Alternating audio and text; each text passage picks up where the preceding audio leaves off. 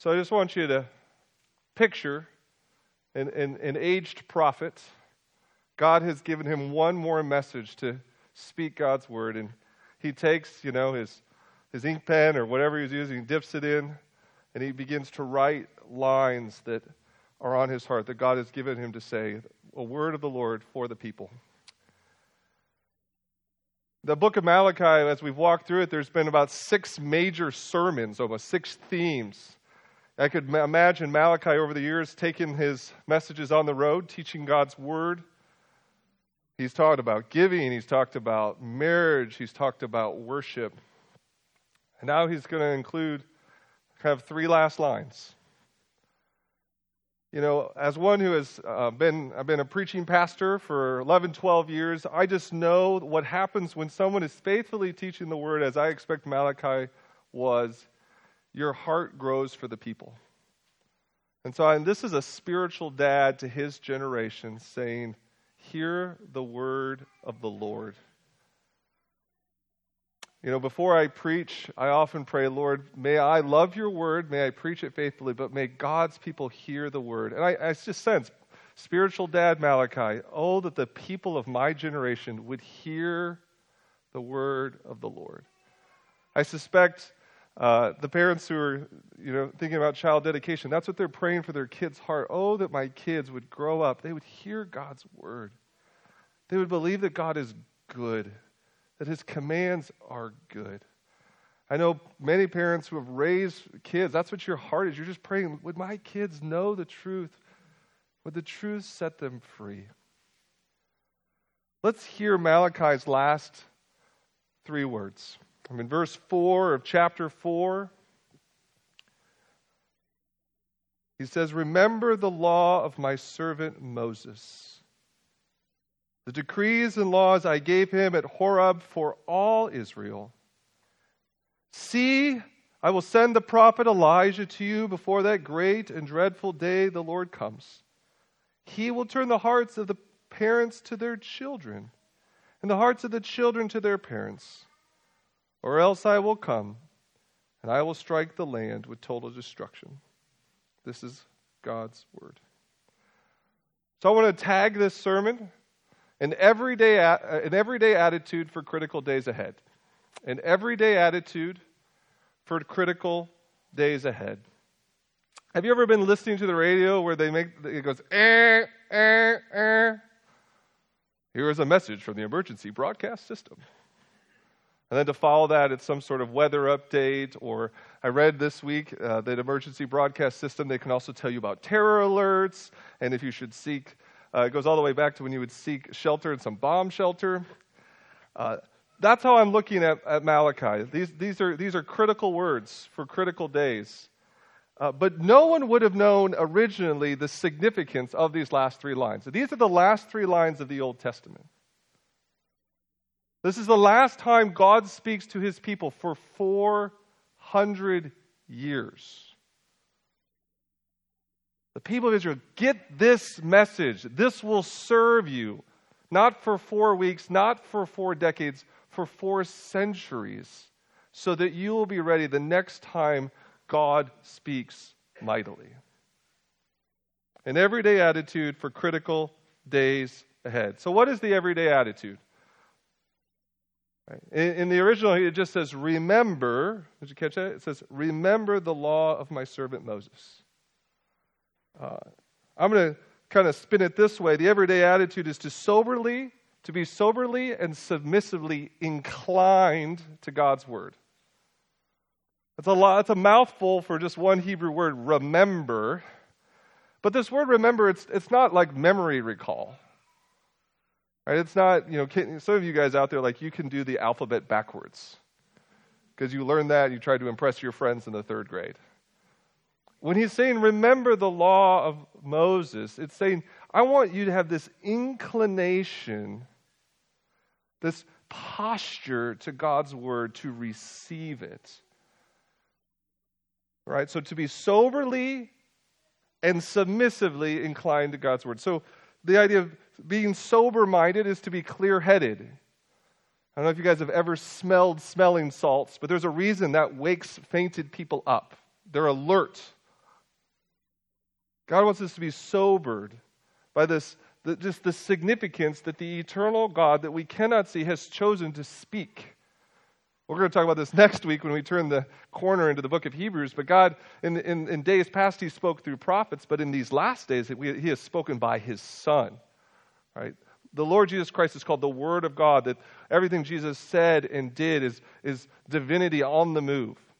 But, but the words that we have from Moses and from prophets like him, Samuel and King David, these are rational, clear words that we can truly know God. That should sober us that the eternal God speaks. But we should also be, not just be sobered by that, we should be, be inclined submissively. That is, ready to obey ready to act. Uh, I, you know, think about like an eight and nine year old when they get a new Lego set, right? They pull out the instructions, and eight and nine year olds, they know to follow each step in order because if you skip one, you have an extra piece and the things don't fit together.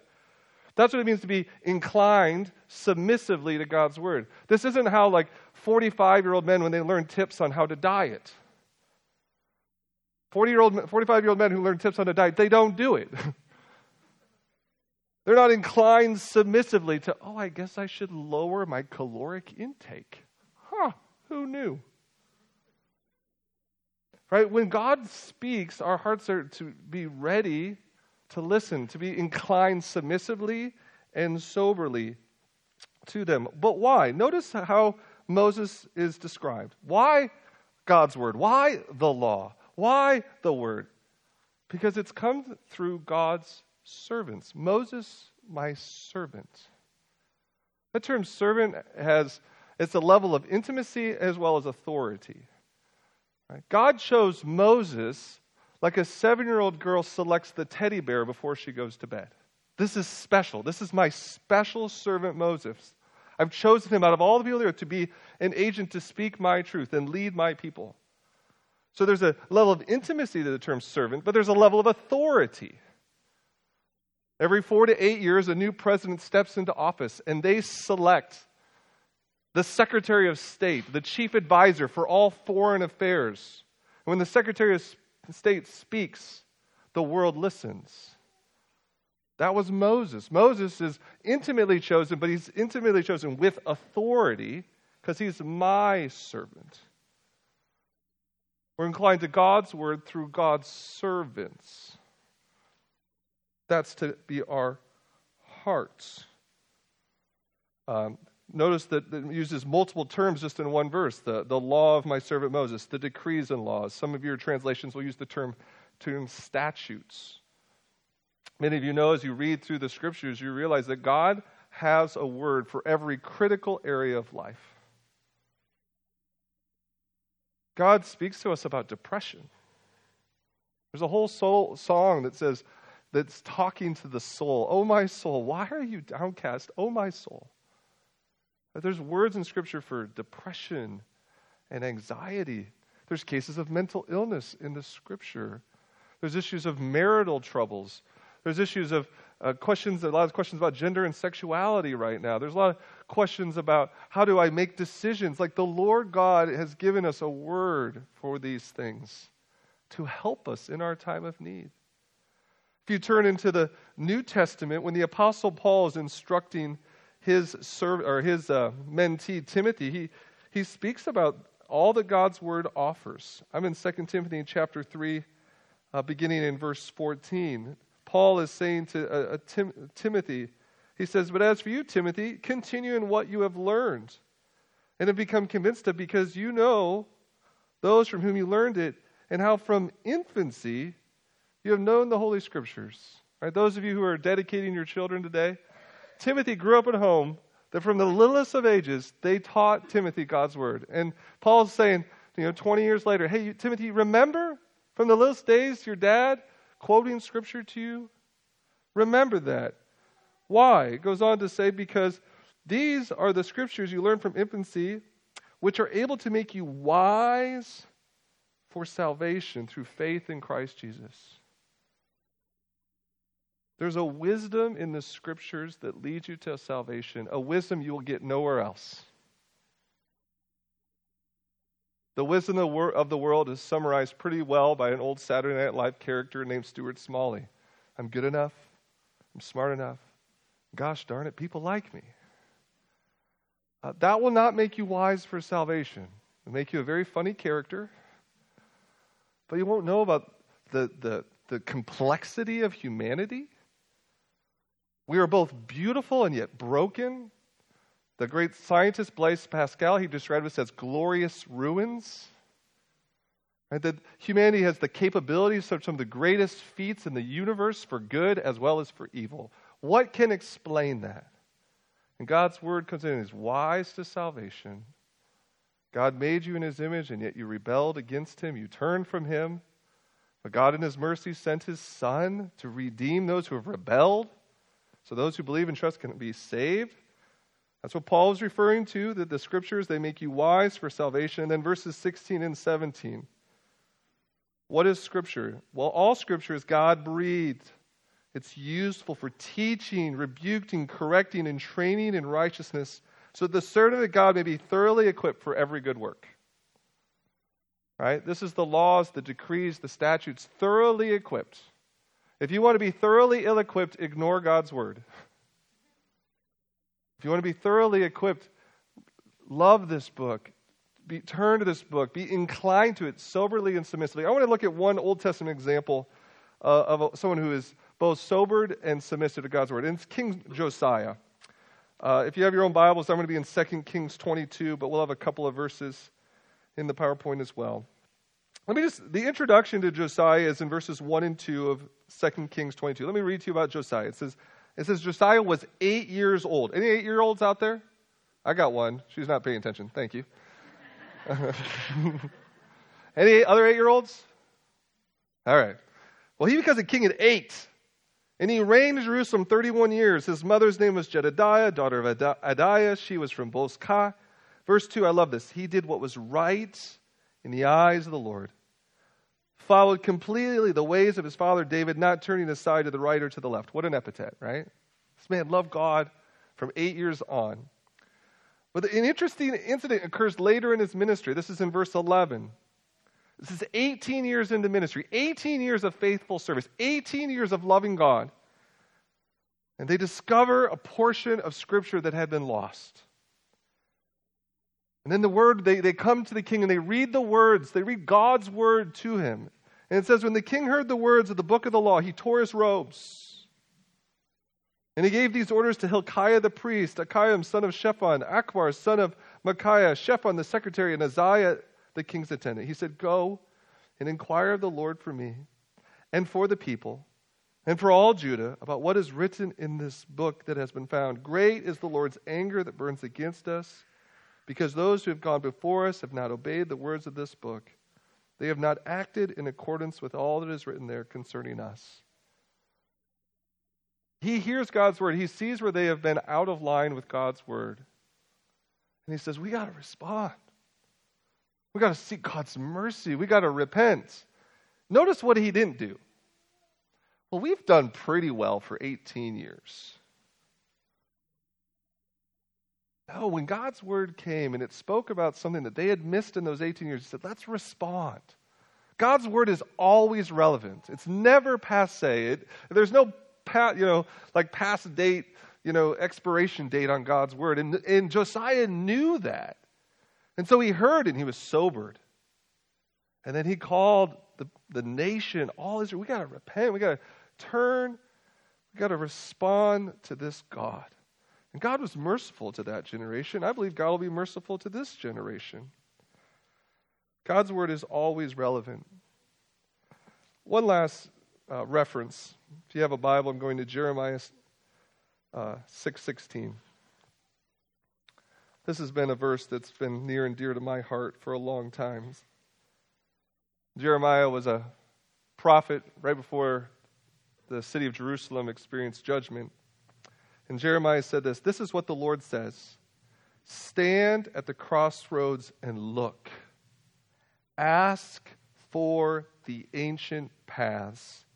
Ask where the good way is and walk in it. And you will find rest for your souls. But Jeremiah said this to his generation But you said, We will not walk in it. Now, I've prayed today that we would do better than Jeremiah's generation, that, that someone today would say, I want to walk in the ancient paths. You know, for some, this is a first commitment. You know, you're, beginning to just believe over time. You've seen it in people's lives. You see in your life that God's word is true, and you want to make that first commitment. I want to submit my life to all of God's word. I want to be soberly and submissively inclined to God's word in all aspects of life. For some of you, it's a recommitment. I once was, but now I've been lost. But I'm coming back just to trust God's word, to build my life around God's word. For some, it's a, it's a really big return. Um, a number of years ago, there was a songwriter by the name of Andrew Peterson. And uh, later today, go listen to this song. Uh, but there's a, a song that he wrote a number of years ago called You'll Find Your Way. And he, it's, a, it's a song written uh, from a father to a son. And since I have three sons, this song just nails me every time. These are some of the lyrics. He writes When I look at you, boy, and I can see the road that lies ahead, I can see the love and the sorrow. There's bright fields of joy, there's dark nights awake in a stormy bed. I want to go with you, but I can't follow. And then he sings the chorus. So, keep to the old roads. Keep to the old roads, and you'll find your way. More lyrics. He says, Your first kiss, your first crush, the first time you know that you're not enough the first time, there's no one there to hold you.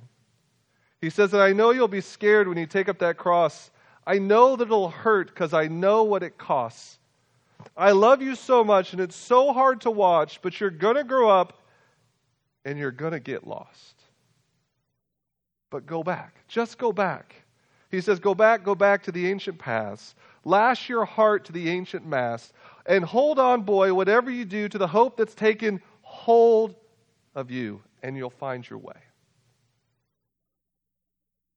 Remember the law of your servant Moses. Be soberly and submissively inclined to God's word. That's the everyday attitude. Four critical days ahead. And that's how Malachi ends this book. You, those of you who've been with us this whole sermon series, he's talked about a many uh, contemporary crises that were happening in the 5th century BC Israel. But now he's looking ahead and he says there's critical days coming. And he mentions two. The critical days are the day of Elijah and the day of the Lord. He says these days are coming. So come back with me in Malachi 4. It says, uh, verse 5, it says, See, God is speaking, I'm going to send the prophet Elijah to you before that great and dreadful day of the Lord comes. He, this Elijah, will turn the hearts of the parents to their children and the hearts of the children to their parents, or else I will come and strike the land with total destruction. So, again, this is 5th century BC Israel. Malachi looks out and says there's critical days coming the day of, the day of Elijah and the day of the Lord. Now, if you're an Old Testament person, a Jewish person, and you hear the term Elijah, you get a little giddy. I mean, Elijah is one of the greatest prophets kids in those days did not grow up with movies about Marvel superheroes. They would hear stories about Elijah standing up to kings, evil kings, and saying, You're going down, brother. Story of Elijah on, the, on Mount Carmel, one prophet versus over 800 false prophets. Those are, you know, if Las Vegas was doing odds against one versus 800 plus, the odds aren't good for Elijah. And yet God showed up on Mount Carmel. No reference to ice cream toppings. He shows up on this mountain in mighty ways to say that there is one true God. And at that point, there's a great repentance, and people of Israel follow God for a season.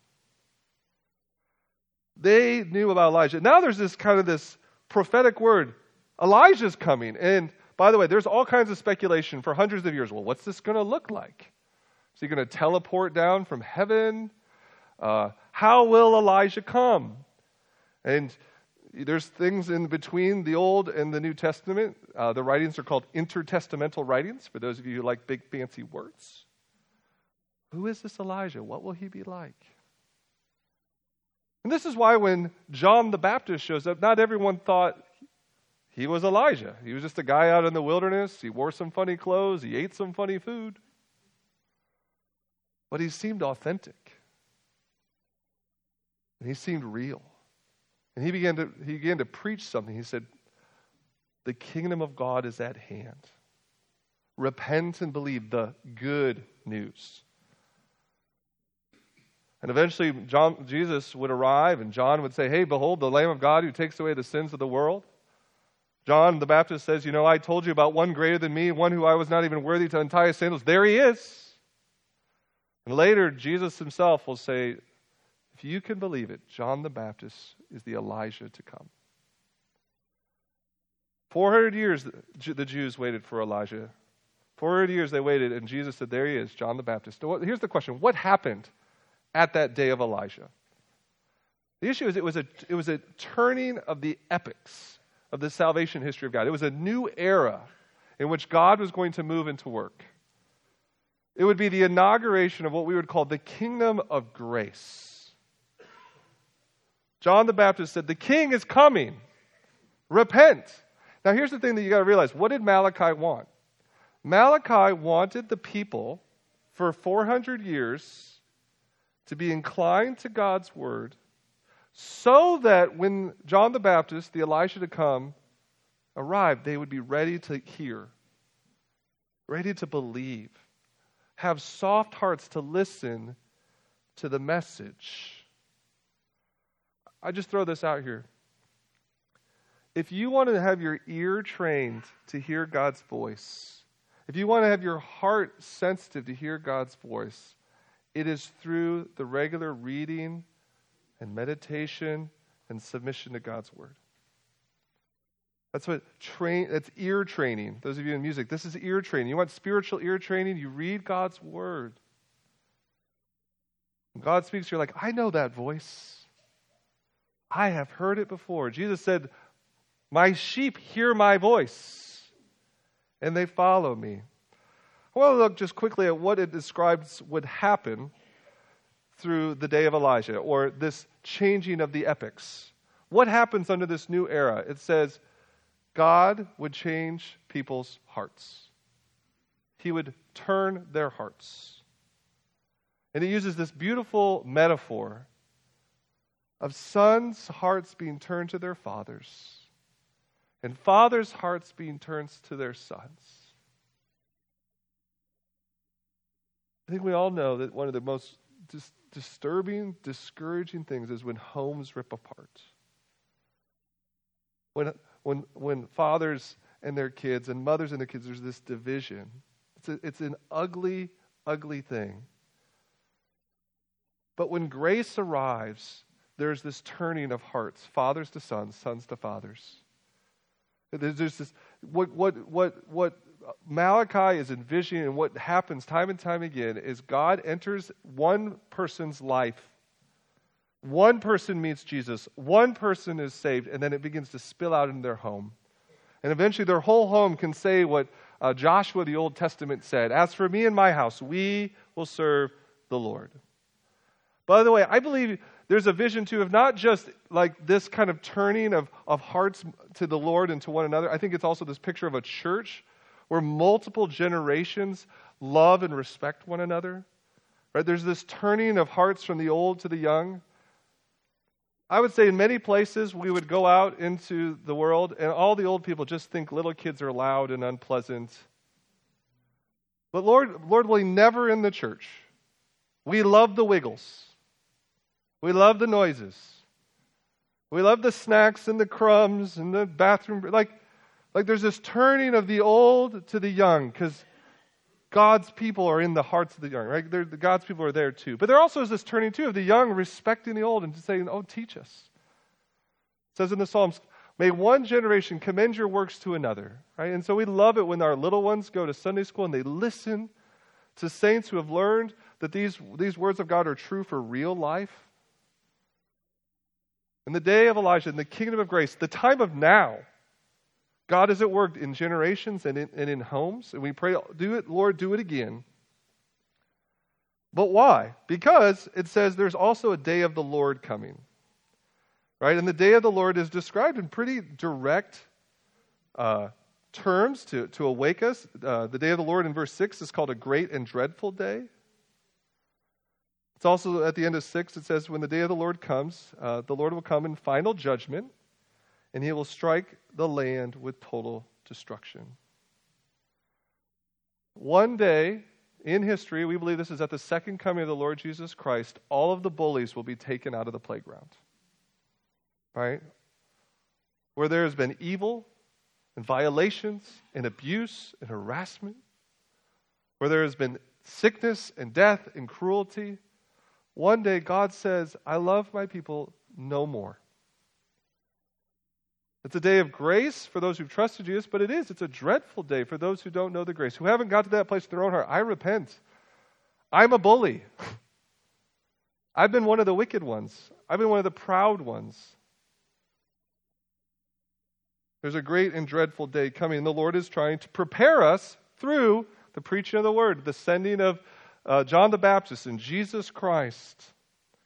A lot of people have uh, compared the day of Elijah and the day of the Lord to what happened in World War II history between D Day and V Day. So, those of you who like history, D Day was June 6, 1944.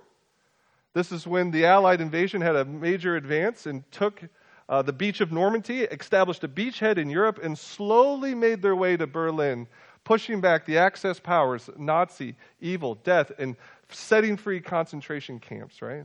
That was D Day. The beachhead was won. Victory was certain. It's just going to take some time.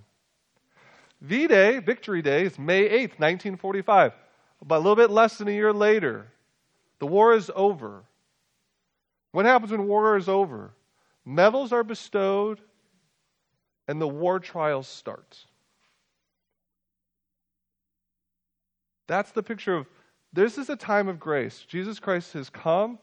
He lived the life we were supposed to live. He died the death that we deserved. He rose triumphantly over the grave, and he says, Anyone who wants forgiveness and peace and mercy with me, come. And then there's also this double blessing. And then I'm going to put my peace in you, and you're going to bring peace to others. But one day, this time of clemency, this time of repentance will end, and final judgment and you know, the appropriate reckoning, the end of evil will come there will be a victory day. You know, C.S. Lewis described what happened really well in some words in Mere Christianity. He, he, he writes this He says, uh, Enemy occupied territory, territory, that is what this world is. But Christianity is the story of how the rightful king has landed. You might say landed in disguise and is calling us to all take part in a great campaign of sabotage. And when you go to church, you're really listening in to the secret wireless from our friends. And that is why the enemy is so anxious to prevent us from going. I love this picture. Like Jesus, when he entered the earth, Satan was still the prince of this air.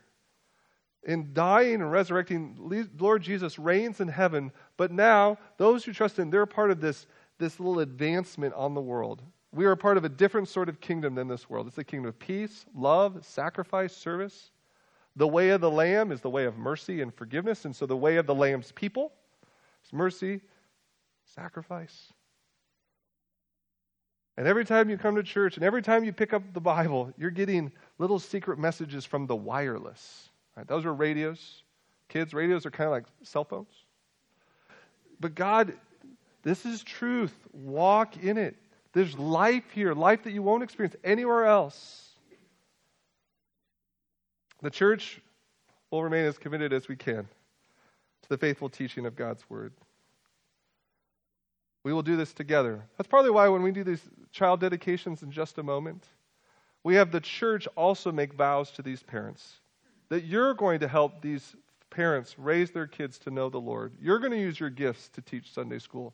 You're going to offer your gifts of encouragement in the foyer to bless little ones as they grow up. Together we will be faithful until the Lord returns. And we will be faithful as we cling to God's word and as we cling to one another. A unity across generations. Let me pray.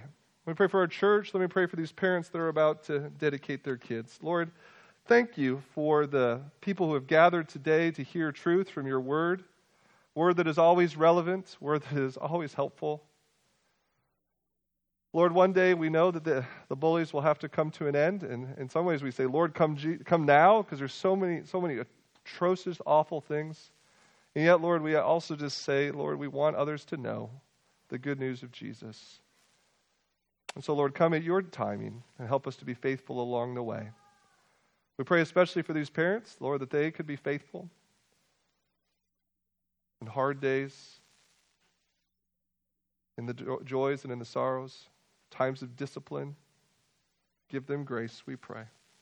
In Christ's name, amen.